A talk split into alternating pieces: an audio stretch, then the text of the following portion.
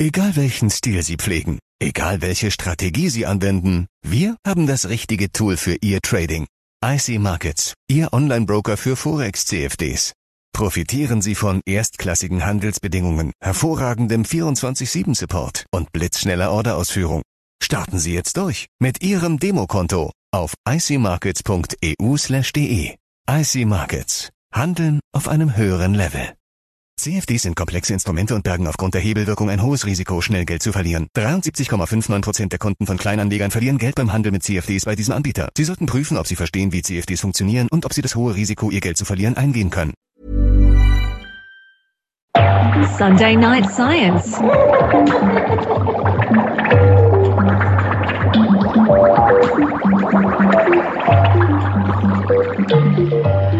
Well, it's less than a week until Christmas, and there is growing nervousness about whether or not celebratory gatherings are wise or whether Christmas get togethers are too risky, possibly super spreader events.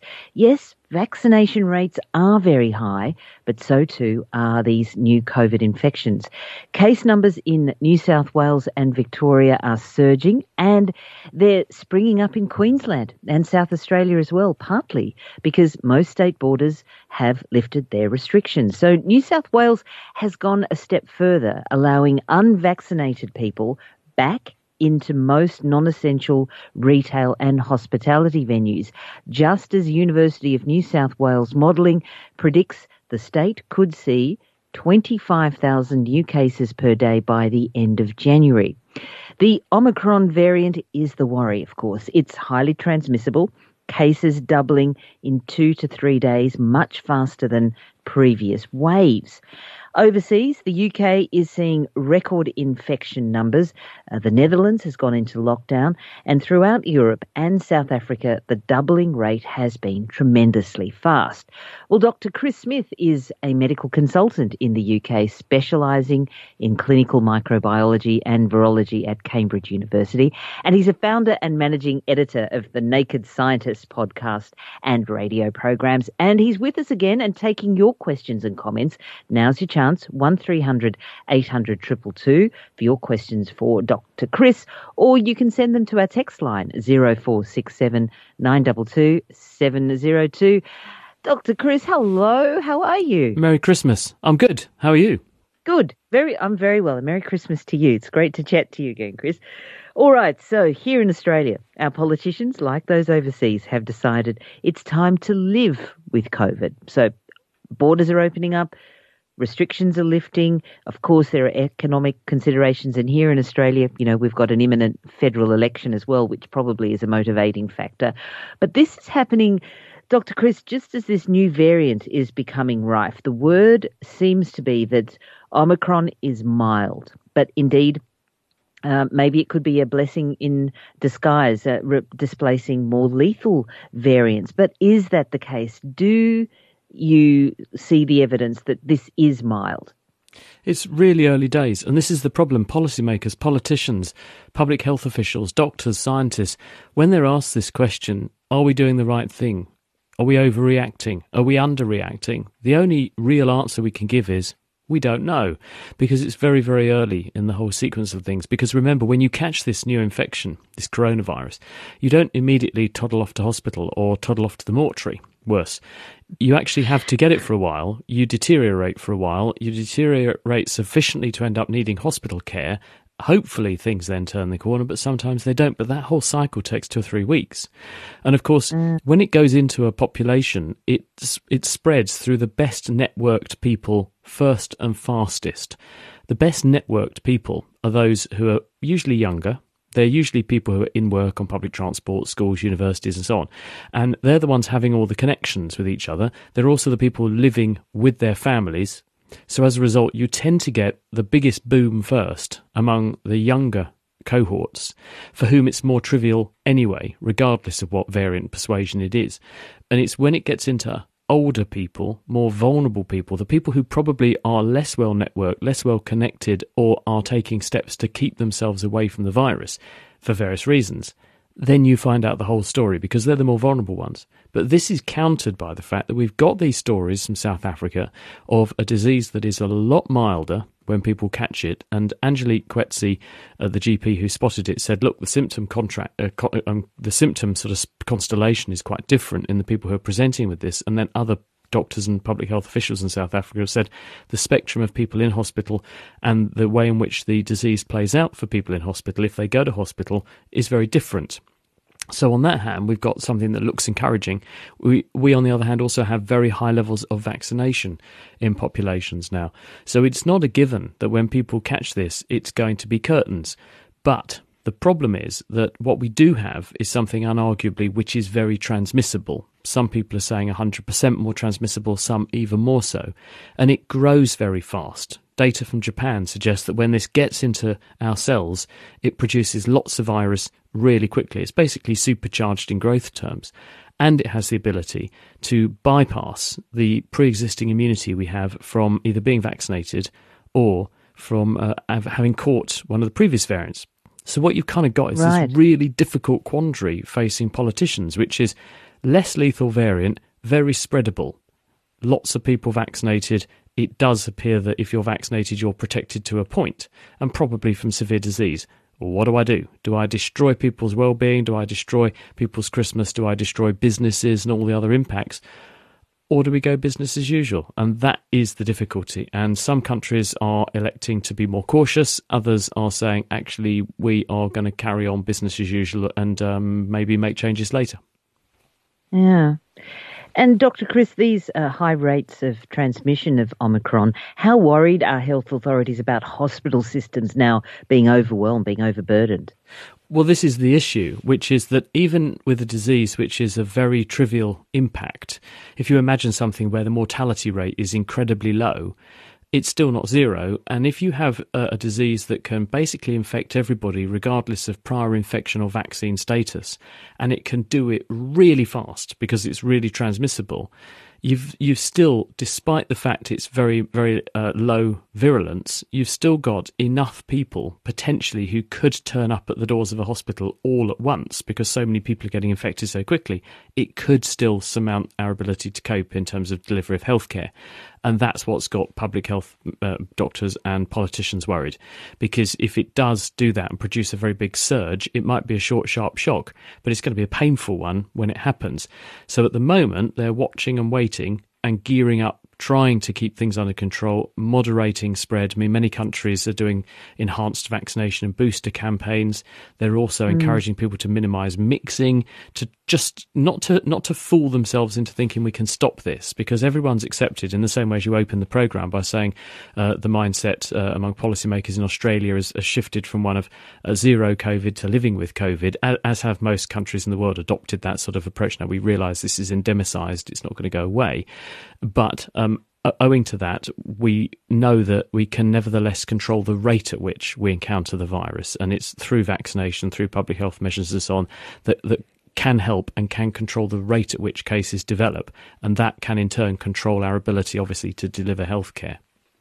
Mm. And this is the problem, Dr. Chris, assessing the risk at the moment as we're trying to find out more about Omicron, because Australians have struggled for two years now to limit the risk of high numbers or deaths. We've had the lockdowns, the masks, the QR codes, uh, limiting gatherings, uh, and then suddenly, at least New South Wales and Victoria, you know, we've had masks off, all gatherings have been green lighted.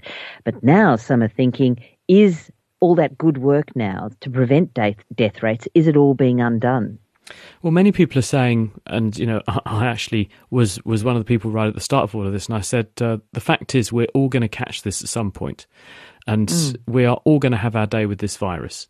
And really, all we're doing is changing the date at which that occurs. Our appointment with coronavirus is being changed and adjusted by the measures we put in place. But you can't dodge the it's like the tax man. You can't dodge them forever. They'll get you. And this thing is mm-hmm. going to come for us at some point. And we're going to run into it. But we can change what happens when we do. And we can by being vaccinated we can adjust our risk profile. And the aim is that we all get vaccinated. We all get as prepared as possible so that when we do bump into this thing we probably won't catch it, and if we do catch it, it'll be trivial, and the likelihood of ending up with more severe disease will be minimised. And if those apply, we'll also minimise the number of people we give it to, which in turn slows down the penetration through the population. So it becomes a, a sustainable problem, but it's a sustainably sustainable one, as in we can cope with it. Mm. So, because one of the things that we're noticing here in Australia is that it's become a sense of the, the personal risk, the fear of the personal risk. But what you're saying is we should look at slowing it down for the for the system to absorb these cases. But it is going to come for us um, in the end. That's where we should be trying to put our heads. I think that's the way to approach it. Yeah, is that we're we're all going to run into this thing because it is endemicized, it is out there, it's going to be spreading, and it was the right strategy right at the beginning of this. It was absolutely the right strategy for all countries to try to stop it while we learned. Because if it had been like the first SARS back in two thousand and two to two thousand and three, maybe we could have stopped it. There are other things that we have had in the past which we've been able to stop with very decisive, very quick action. But this one is very, very difficult on a number of levels to control. It has a very long incubation period. It has a very significant proportion of people who have no symptoms whatsoever yet are fully infectious, which makes it very hard to track and stop. And the vaccines do not prevent infection all the time. And as more time elapses, more people return to susceptibility to infection again, albeit being protected from severe disease all these factors conspire to make this very, very hard to stop. So, in the early days, until we learned that, absolutely it's the right thing to do to say you have to try and stop it. You have to use all of the things available to you to keep it out. And, you know, Australia, very lucky in, in terms of the, the way in which the country's formatted, the remoteness of different state capitals and so on. It makes that sort of control much easier to do in a country like Australia than it does in, say, the UK. But once you then realize that actually this is not something we can stop, it's something we're, we're going to have to live with, then of course your mindset has to change. But it's how you then transition and do that in a safe way that doesn't overwhelm health services. And that's what, what again, many people in many countries are grappling with. How do we make that transition? It's not straightforward, and there are costs and consequences and difficulties however you try and confront this. Dr. Chris Smith is taking your questions on all things COVID related.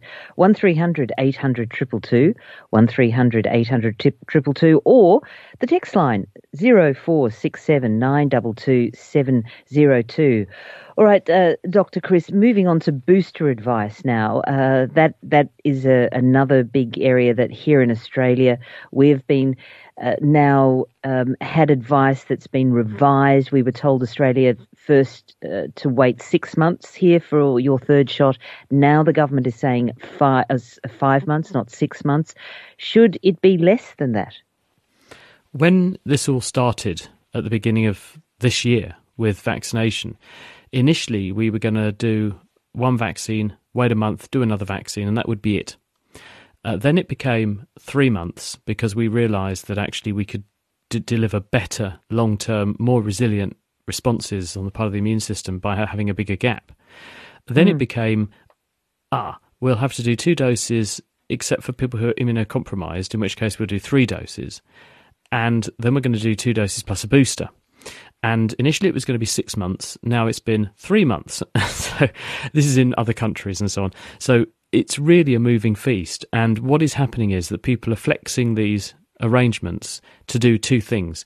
One, to achieve the best bang for our immunological buck because we want to make sure people are as protected as they can and try to jump over what will be each of the surges. So if you imagine that the, we anticipate there will be surges that will come seasonally and in relation to waning immunity and so on, so you get a big bump in viruses, you want to straddle that bump with your immunity you confer with vaccination so that you predict that by the time a person's immunity, say it does wear off from a booster, will be wearing off, will be on the other side of that bump so that people will be less likely to be uh, exposed when they're at their most vulnerable before you can reboost them if they need do need reboosting or we just wait and see what the virus does. So at the moment, it, it's very much a we we are getting to grips with how these things work, what they can deliver, what they can't deliver, what the best way of doing this is, and then trying to factor in what other variants like this Omicron variant can do and will do. And so as a result, we, we have to accept that there is no simple black and white set of rules. Follow this, you'll be fine. It just doesn't apply. And Dr. Chris, here in Australia, uh, as you may know, we've been double dosed largely with AstraZeneca, but some health advice says that would mean only 30% or so protection against uh, Omicron. Are people with double dosed AZ now more vulnerable? This is, uh, again, something that we're learning all the time. We, we don't actually have huge amounts of data yet on this. What trends are emerging are that the Omicron variant, because of the changes in the virus, there are some 50 or so mutations and a very significant concentration of them in the part of the virus genetic code that it uses to build its outer coat, and most specifically the spike. This, these spikes stick out from the virus surface. They are the linchpin in how the virus gets hold of our cells, invades, infects, and, and grows in our cells. So we've used those to make the vaccine because they have changed in Omicron, it means that the vaccines produce antibodies that are, less of a good fit with the virus than with previous variants. As a result of that, what the the performance of the vaccines is a bit lower. But what is being done instead is to boost people harder because you are substituting quantity for quality. And a good analogy here is if I lobbed a ping pong ball at you, you probably wouldn't notice. But if I lobbed a million ping pong balls at you, you probably would. And, and it's all about sort of slowing down the trajectory of the virus in the body. You can compensate for the fact the antibodies are a slightly less good fit by just slinging a huge tsunami of them at the virus. Enough will then stick that it does retard the ability of the virus to grow. So that's really where we're going with this, and we just have to wait and see how these different vaccines how these different vaccines delivered at different points um, in, in terms of a time course work best. We know that there is a, a, knockdown in terms of their performance, and we know that there will also be a, a waning effect of their performance. But beyond that, at the moment, it's very limited because it's such early days. Hmm. Uh, we've just got a question from Virginia for you, Dr. Chris whether the nature of the booster matters, that is, Pfizer or Moderna, if the first two were AstraZeneca? There have been quite a few trials now, including the COV-BOOST trial in the UK and other countries, where they have considered lots of different permutations, different primary course, different booster, to ask what after what gives you the best, most prompt, and possibly the most resilient protection. In those sort of tests, it didn't matter what your first two infections, injections rather, were. The Pfizer or Moderna were were the best in terms of boosting for a prompt response. And so those are the ones which are being used as the boosters off the back of whatever people have had previously at the moment. And Moderna and Pfizer are broadly comparable because they're both what we call mRNA vaccines. In other words, they contain a short piece of genetic code taken from the virus itself that codes for that crucial spike protein. And when they go inside our cells, they, for a short while, produce a big burst of production of this spike protein as though the virus were in those cells for real and that is then used to educate the immune system as to what that bit of the virus looks like. When administered off the back of your previous vaccination course, either of those two does produce the best response in terms of getting a big number of antibodies very high very quickly. And so those are currently the boosters of choice at the moment. But it's really a learning thing, and we have to wait and see whether actually some of the responses to some of the other vaccines will produce different longer term responses because we know that uh, we know a lot about the short term because we've been studying that. We have to wait to find out about the long term in terms of how long that protection lasts. So it may well be that things shift further as we learn more, but for now, those are regarded as the best booster regimens. Hmm, okay. Uh, a question here from Rosa. Dr. Chris, does having ME or CFS mean you are immunocompromised and need more frequent doses of a COVID vaccine? I don't think so. Um, I don't think there's any evidence that people who have CFS or ME are immunocompromised. It may be that there is, in, in at least a fraction of or a proportion of the cases of ME or chronic fatigue syndrome, an immunological component. We really don't know what those conditions are. They're, they're probably an umbrella term for a number of different conditions that manifest similarly, but perhaps have different routes to getting there. And at least a proportion of them probably do have some kind of immunological consideration, but that doesn't mean that they're automatically associated with the person being immunosuppressed If you are taking drugs to suppress your immune system and you have one of those conditions as well, that's a different matter. But certainly at the moment, uh, everyone's advised to get a, a vaccine. Everyone's advised to get a vaccine plus a booster. And if you are already in poor health, then you should try and prioritize that because the the evidence of coronavirus infection is that it tends to make people who are already ill iller. Mm. All right, uh, Dr. Chris, moving on to another development this week. Pfizer says a study confirms positive results for its anti COVID pill, Paxlovid, and the company has already begun the process of seeking uh, regulatory clearance for uh, Paxlovid in Australia.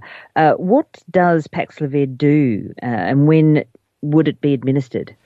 Well, this is the first full on coronavirus specific targeted treatment. And the way this works is that it hits the virus's ability to make new viruses. And it seems to be very effective.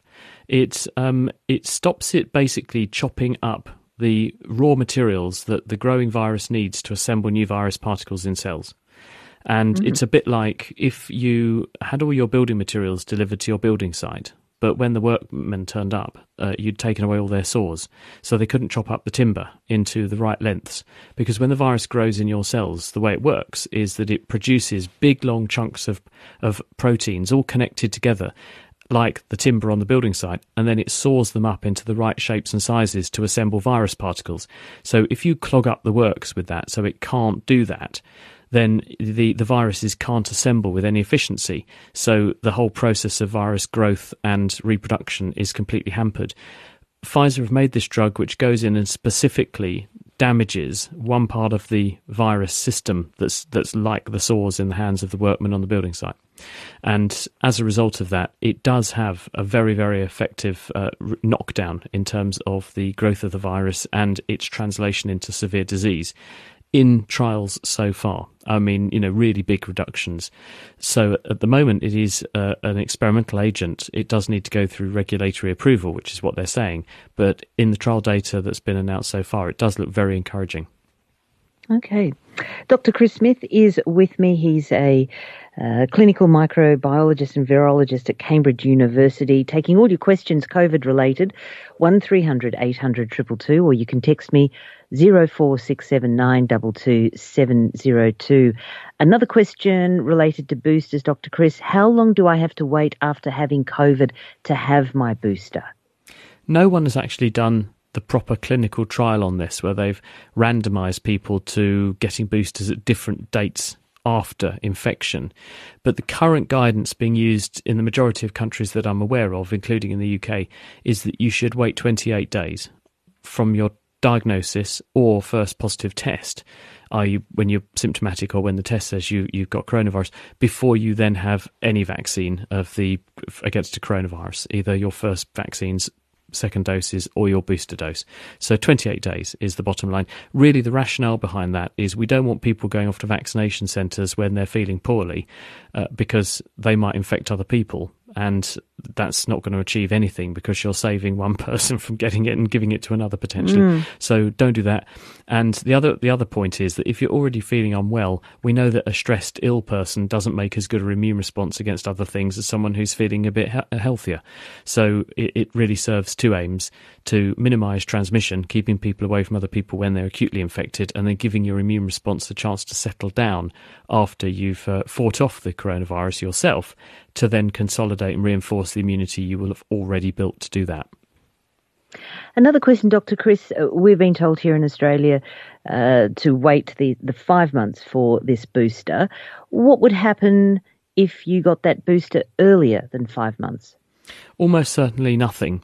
You don't want to stack up vaccines too close together because they can have a negative effect. But in terms of sort of the difference between four months, three months, five months, six months, that's really going to be of little consequence. And really, the dates which are being used are being chosen because they are trying to hit the sweet spot where we know immunity drops off with time it drops off faster with time in older people than younger people. So if you go in at the right time with your booster, you rekindle the immune response and push a person's immunity up to a sufficiently high threshold that you then get them over the, the seasonal bump when there are surges of virus. So they're maximally protected for as long as possible until uh, you either need to reboost them again or the virus has gone away. So, to explain that in a say UK context, right now it's winter time in the UK.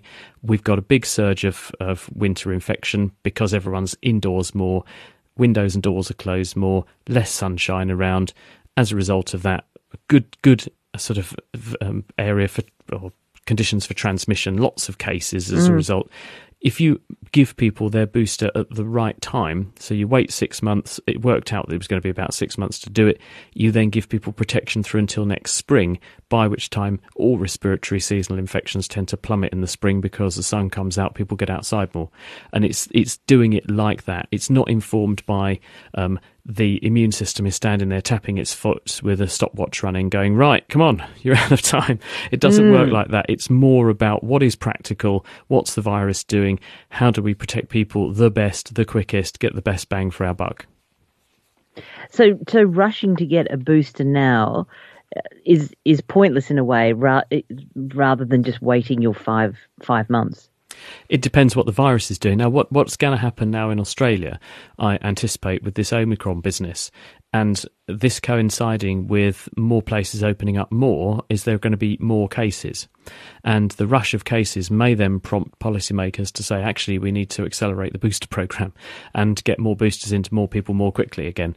Uh, we'll just have to wait and see. But my anticipation will be you'll get load more cases. And it's more about holding your nerve because if those cases, and you'll be lucky because the rest of the world will have been down this path before, and you'll, mm. you'll be able to see what has happened in countries that have done less, in countries that have done more, in countries broadly comparable to the demography of Australia who have similar sorts of vaccination rates, etc. You'll be able to see, and that will inform the, the next steps as to, to how hard and how bold to be.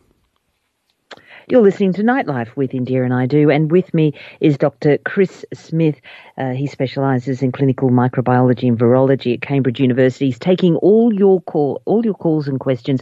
Last time for this year with us on Nightlife about uh, COVID, COVID related questions. Now's your chance to get in with a question. 1300 800 222 is the number, and that text line 0467 922 702.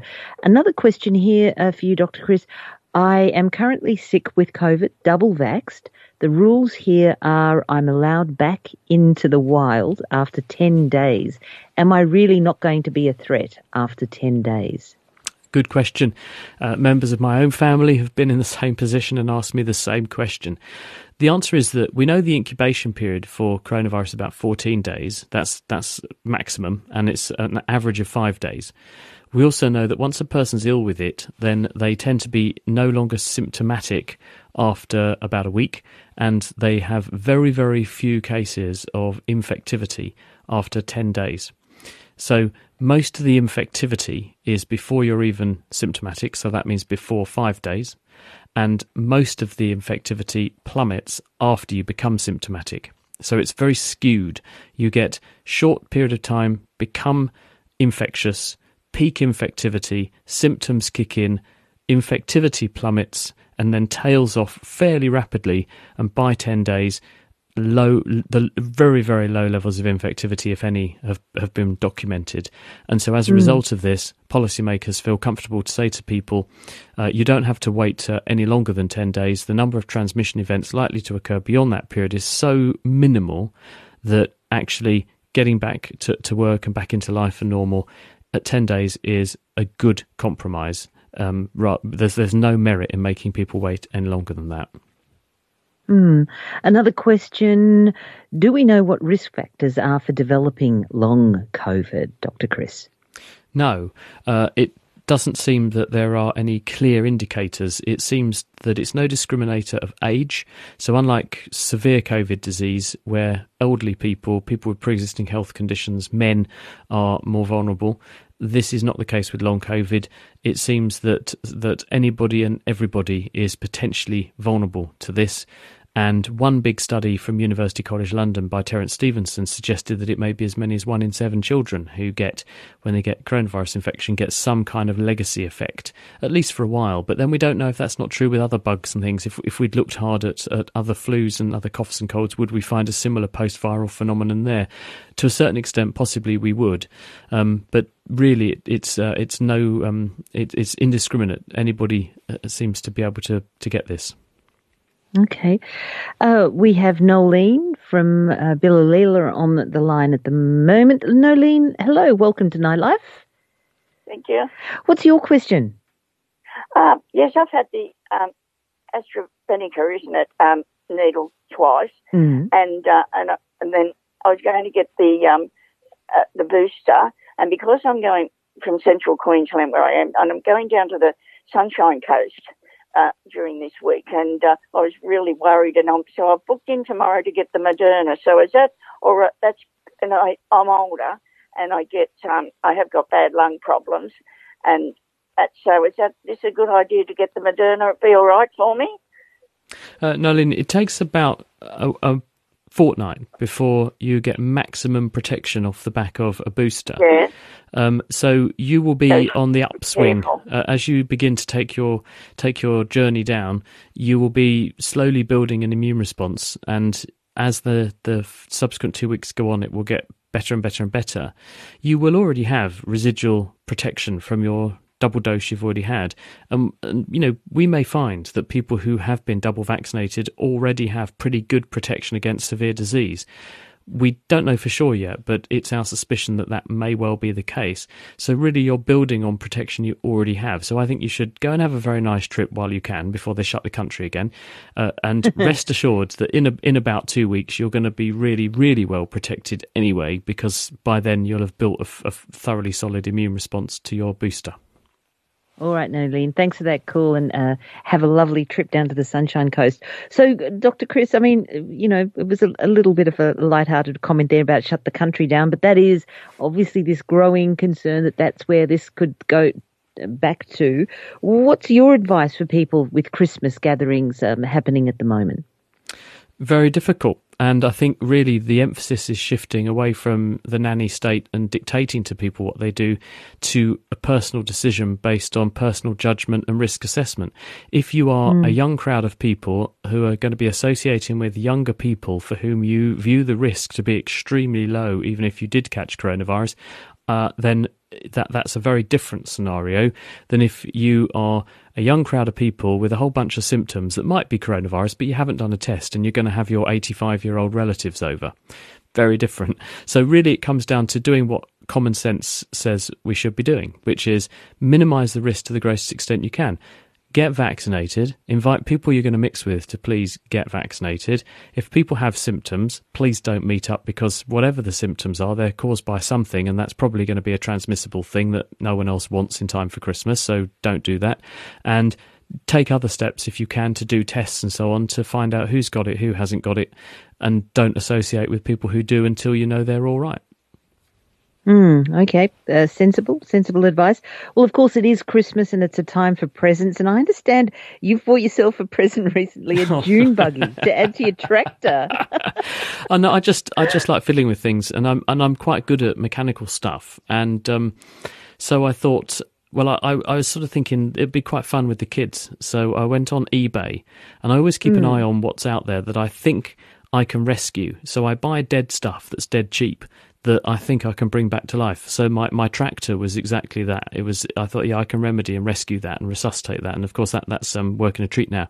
So I managed to buy myself a um a dream buggy. It was very very cheap, and it was it was dead. I mean, it had been sold for kind of this is dead scrap value only. But I, I looked at the pictures and I, I quizzed the owner a bit, and I thought I, I can easily fix this.